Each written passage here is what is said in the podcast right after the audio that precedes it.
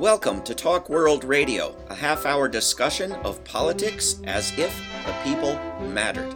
I'm David Swanson. This week on Talk World Radio, one of the ways in which the killing machine of war just keeps on killing. Our guest, KJ Noh, together with Claudia Chaufan, whom we tried to have on but had technical difficulties, has published an article in Social Medicine called the neglected role of the military as a disease vector, implications for COVID 19 and for global health policy. Claudia Chaufan is an associate professor of health policy and global health, past program director of the graduate program in health at York University. KJ Noh is an independent scholar, journalist, and educator specializing in the geopolitics of Asia and in issues of global security and health. We'll have a link to their article up at talkworldradio.org. KJ, welcome to Talk World Radio. Thank you so much. A pleasure to be with you. Thank you for coming on. So, very interesting article. It seems there have been outbreaks of COVID in the U.S. military and subsequently in populations living near U.S. military bases. Is that right? Yes, that's absolutely true. I mean, it's a well known historical fact that the military has been a significant incubator of uh, diseases simply because of the n- nature in which uh, you know uh, soldiers train and live and eat uh, together. There's no such thing as social distancing in the military, but also uh, because of the way in which the U.S. military, which has bases in uh, 800 bases around the world, and does 170 operations, uh, uh, does operations in 170 countries, uh, and it does these maneuvers uh, in a kind of extraterritorial way. That is to say, U.S. troops travel between countries, but they're not res- required to go through passport control, uh, to apply for visas, to uh, they're not obliged to follow local health regulations. They are essentially uh, they go in and out and do whatever they want. And so this creates a massive uh, gap in a global uh, public health regime. And we noticed that there are many, many places, many, many countries, many, many regions that had effectively shut down uh, uh, COVID transmission, but then had sudden outbreaks, large outbreaks of COVID uh, and it can easily be correlated to the presence of military bases and the uh, transportation and the movement of U.S. military soldiers. What are uh, a couple of examples of places where this has happened? Well, you can see this in Hawaii, which has a large base presence. You can see this in Guam. Uh, you can see this in Bavaria. You can see this in uh, Seoul, uh, Korea, which almost, you know, eradicated uh, COVID for a while there. Probably the clearest example is Okinawa, which last year in March had a small outbreak, about 150 cases, and then they implemented very strong public health measures and they uh, eradicated uh, the transmission of COVID completely. However, after a four month period of absolutely no transmission, uh, there was a sudden large outbreak. And this was traced to uh, U.S. military troops in Okinawa. Okinawa has a very large U.S. military presence. And it was uh, shown that there were super spreader events uh, caused by the U.S. military uh, because uh, the military was celebrating the 4th of July. And as a result of that, at the current moment, one out of 48 people in Okinawa has uh, COVID, and it's a you know a tremendous uh, you know public health issue right now.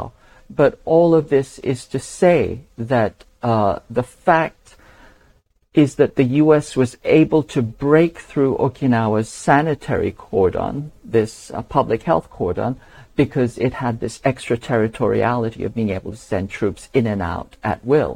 And when the Okinawan government asked for the names uh, and the places where U.S. military had traveled, uh, had been present, or the individuals, uh, as a matter of doing, you know, normal contact tracing, the U.S. military refused.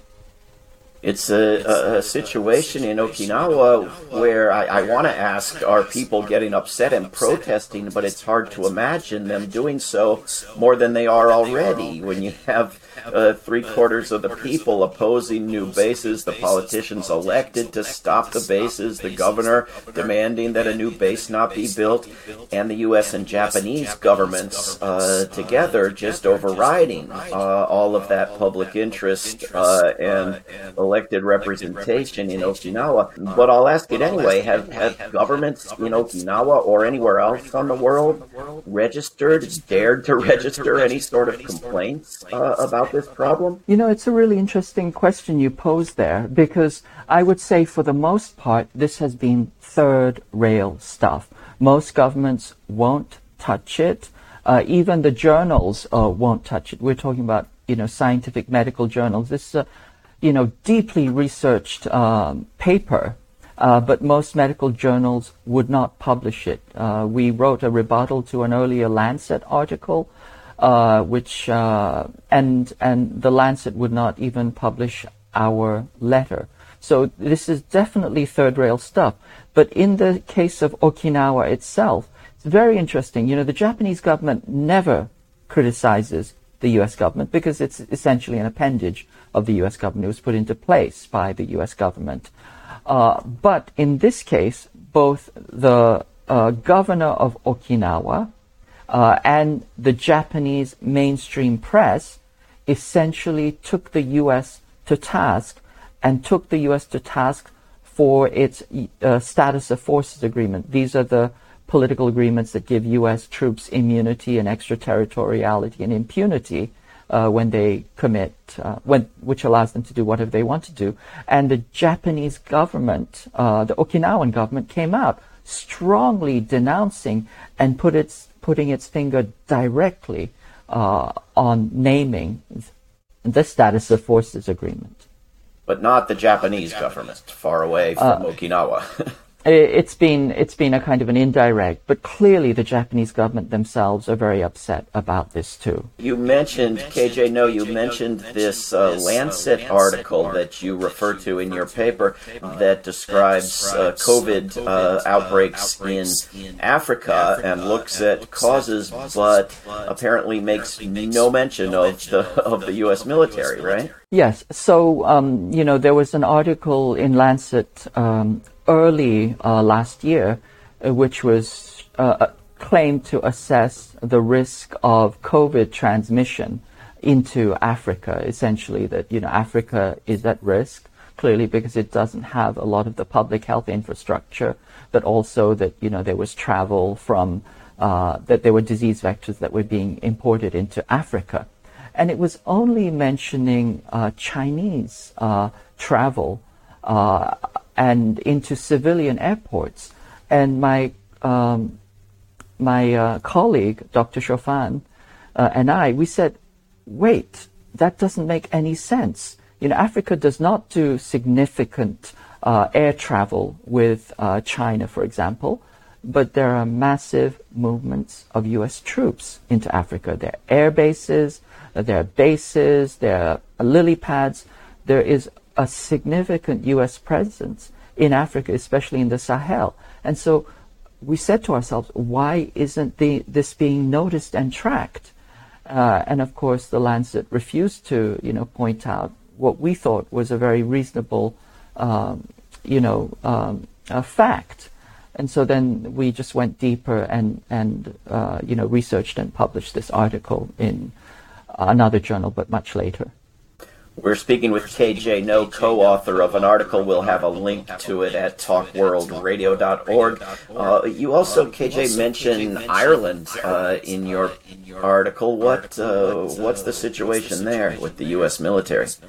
Well, uh, Ireland once again, you know, has a significant U.S. Uh, uh, you know transit and presence, and you know this has been a bone of contention for the Irish you know, uh, rightly so. I mean, they have objected to, you know, the transfer of prisoners for rendition, among other things. But, uh, U.S. troops were found to have had COVID. Uh, you know, the government requested information and measures, and of course, once again, the response was stonewalling. And so again, the problem seems to be the U.S. military being above the rule of local law in all of these dozens of places around the world. Uh, and on top of that, there's a problem of, of secrecy, right? They're, they're above any requirement to tell anybody what they're doing. Um, is, how much is that a factor here? Yes. Uh, so there are two issues there. One is uh, when the U.S. Uh, has a base in uh, a host country, it uh, negotiates what are called status of forces agreements. And this essentially gives the U.S. forces immunity, impunity, and uh, extraterritoriality. They're like diplomats. They can't be held for most crimes. They're not subject to most laws, and certainly uh, they can be exempt from public health measures uh, except as they would choose to uh, engage with them on a voluntary basis. But the other aspect of this, and this goes to uh, a much more serious uh, flaw in um, U.S. Uh, policy, is that in 2005 the United States carved out an exemption for its own military in the UN International Health Regulations. Now, the United Nations IHR, International Health Regulations, require, of course, reasonably, that every country should report major outbreaks of disease that might be of international concern. The US has carved out this exemption because they claim that having to report troops who are sick would undermine the ability of the US armed forces to operate effectively in pursuit of their national security interests. In other words, if you have to report that troops are sick and where they are sick and how many are sick, you're essentially disclosing troop movement. And the US wants to have a kind of carte blanche to keep all of this under the radar, to keep it secret. And this lack of transparency is clearly, uh, you know, a serious problem there, there seems to be a pattern of legal exemptions, uh, of permitted secrecy, but also of just voluntary omission and not wanting to talk about these things. So, so you have all of these climate agreements that exclude the military, give waivers to militaries, go ahead and destroy the climate. You have endless news coverage of budgetary issues in the U.S. government where half the money is going to the military, but there's no mention of it, doesn't exist Green New Deals and other legislation drafted as if there's no military, no mention of it. Uh, most U.S. Congress members run for Congress with campaign websites that never mention the existence of the world or the military or the budget or war or peace. Just doesn't exist. It, it seems there's a desire in our culture and in our uh, the structures of our society to just pretend that the militarism isn't there. We we don't want to think about it too closely. Is I mean, it it seems to be part of a pattern more than an exception that the military as a disease vector would be left out of consideration. Uh, does it seem that way to you?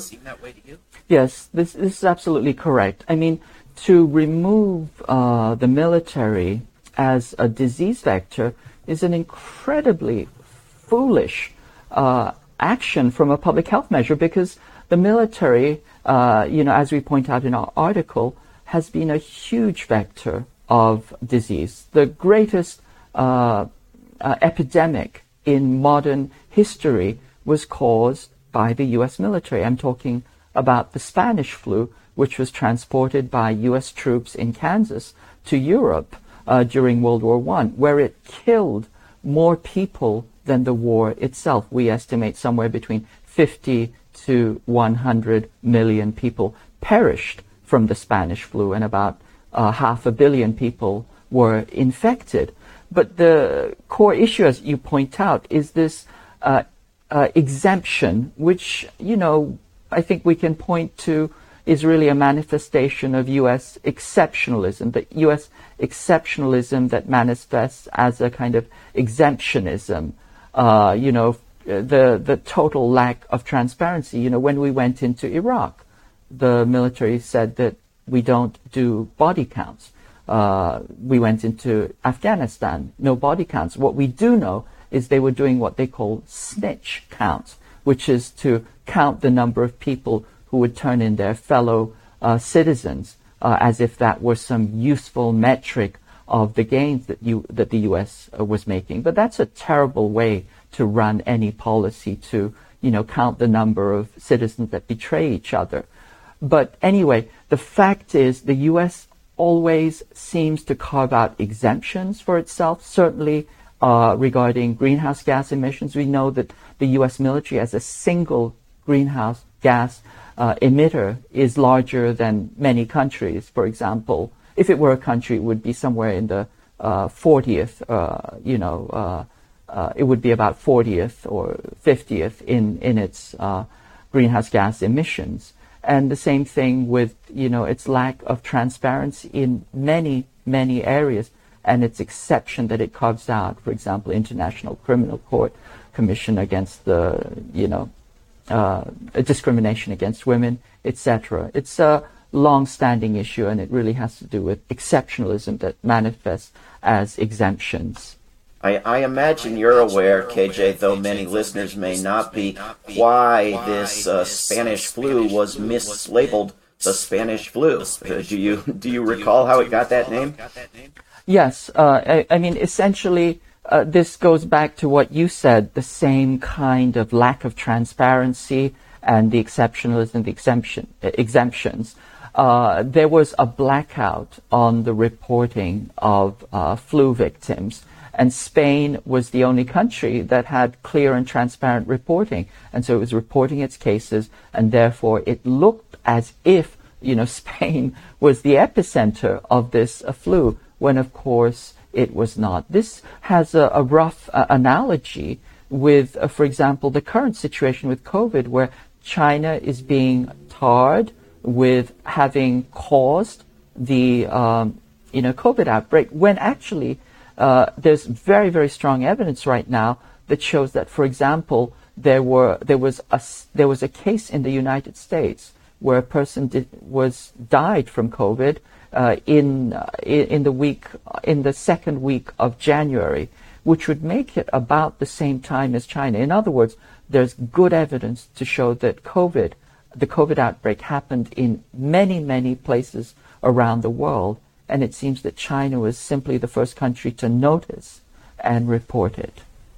Uh, in, indeed. Uh, and you have these attacks on China over the possibility, unproven, that it came from a lab or from researchers in China, with very little mention of the fact that this was a lab with international, including U.S., funding and support and participation, so that it makes a very bad sort of uh, criticism of, of China, even if it should be proven true. Um, and, and very little mention of the, of the terrific job that China did of controlling the thing uh, once the outbreak happened. Um, but you, you, you talk in your paper, uh, KJ, about numerous disease epidemics in the past spread by militaries and by the U.S. military, not just not just the so-called Spanish flu, but STDs in Korea, meningococcal disease, swine flu, cholera. Uh, there, there's an established pattern here, right? This wouldn't be something new. Yes, absolutely. Uh, troops, uh, and in particular U.S. troops, have historically been huge vectors and incubators of disease transmission. And as you point out, the Spanish flu, meningococcal disease, uh, uh STDs, uh, you can correlate the presence uh, of STD outbreaks with the presence of troops. in South Korea, these actually led to riots at one point in the 70s. cholera, mm, cholera, for example, uh, in Haiti has been, you know, traced back to United Nations uh, troops. And of course, H1N1 itself uh, was found in a U.S. military clinic in San Diego in a U.S. military uh, family. And so this is, you know, there's a clear historical pattern, and there are cre- clear reasons for it. You know, the, the living, training, deployment conditions all are conducive to incubation and transmission of disease. And you know, once again, as we as as as we say in the article, Guam, Okinawa, uh, Hawaii, Japan, Bavaria, South Korea, uh, Indonesia, Thailand, all of these countries either have uh, a large outbreak correlated to the presence of U.S. troops or uh, correlated uh, uh, right after Uh, large exercises with U.S. troops this this outbreak, KJ, know of of uh, COVID around the world, whether or not it had anything at all to do with disease researchers or bioweapons researchers anywhere on Earth, uh, it, it, does seem that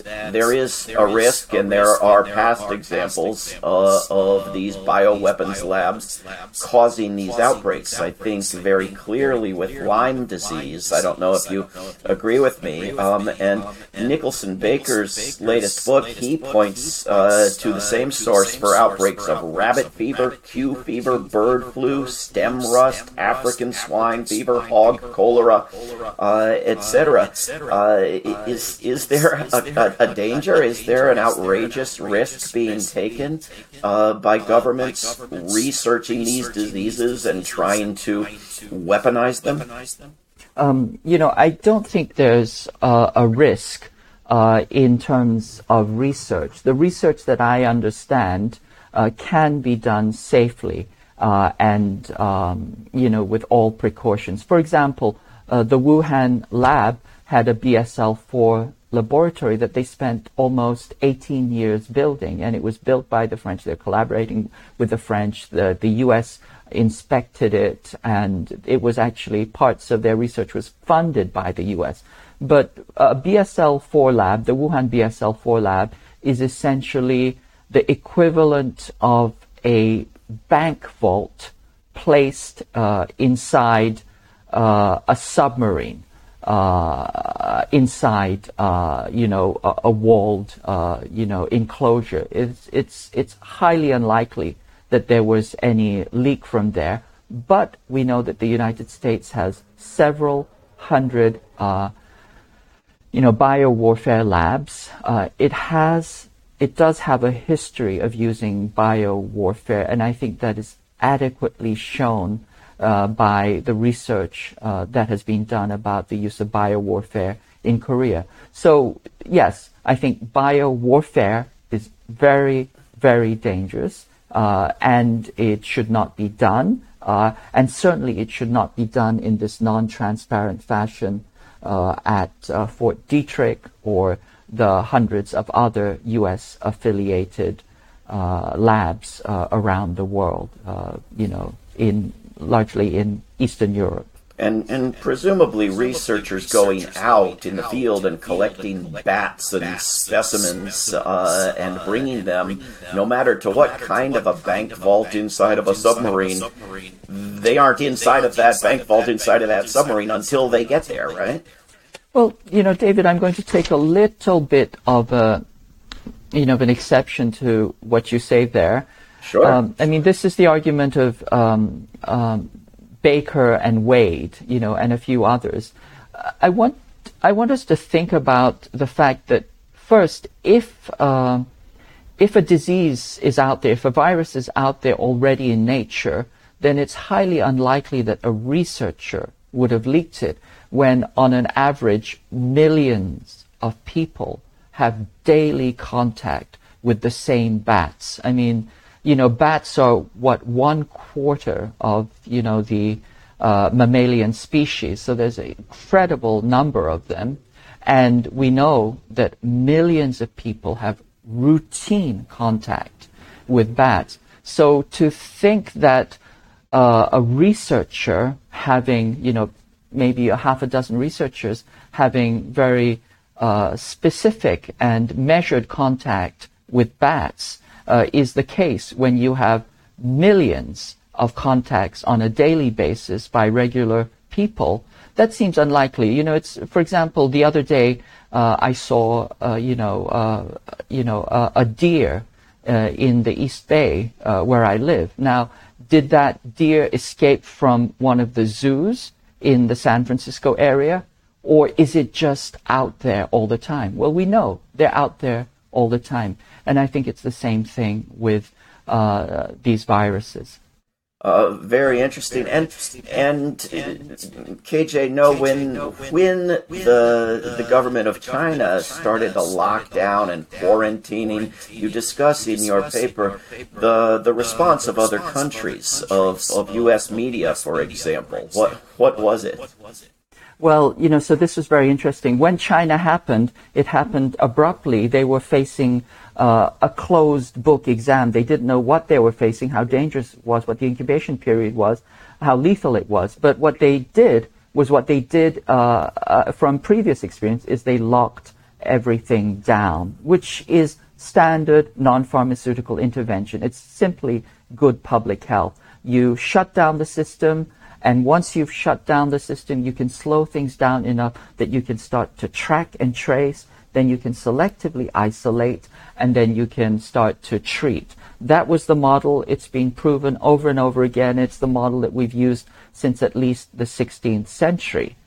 The New York Times and all the pundits came out saying that there was no way that this could work that this was a, simply a, a, manifestation of U.S. Author- of Chinese authoritarianism, had nothing to do with public health, and therefore they said it would not work, and that essentially no country should replicate it. We've we've seen how flawed that advice was. Absolutely, we have. We we have just about a minute and a half left. Um, we are always piling on these additional ways in which war kills people and does damage and and has costs. But the basic idea of war already is killing people. Uh, war directly is one of the top causes of direct death and injury, uh, not to mention indirectly. Uh, if that's not reason enough to end it, is there anything that should make us think uh, that showing more ways in which war kills, such as troops spreading pandemics via bases, uh, will make a difference? Uh, will turn anyone against uh, this this militarism? Well, the violence of war is so often it's uh, camouflaged, cloaked, and misdirected, and so we can have massive wars in the Middle East, you know, that create millions of casualties but we our you know we there's a, a system that allows us to avert our eyes. This is you know the propaganda system. But in the case of a pandemic pandemics travel across borders and they directly affect us. So what is happening in afghanistan or in africa or in okinawa affects us too. And i think this is yet one more reason why we should be paying attention and thinking strongly about uh, enacting measures to uh, curtail military activities and military operations. Uh, very well said and very well done paper. It's called The Neglected Role of the Military as a Disease Vector Implications for COVID 19 and for Global Health Policy by Claudia Chaufan and by our guest, KJ Noh. KJ, thank you very, very much for coming on Talk World Radio. Thank you so much, David. This is Talk World Radio. I'm David Swanson. Take action at rootsaction.org. Help end war at worldbeyondwar.org. Read or listen to today's Peace Almanac entry at peacealmanac.org. All past shows can be heard at talkworldradio.org. Talk World Radio is produced in Charlottesville, Virginia, and syndicated by Pacifica Network. There is no way to peace Peace is the way.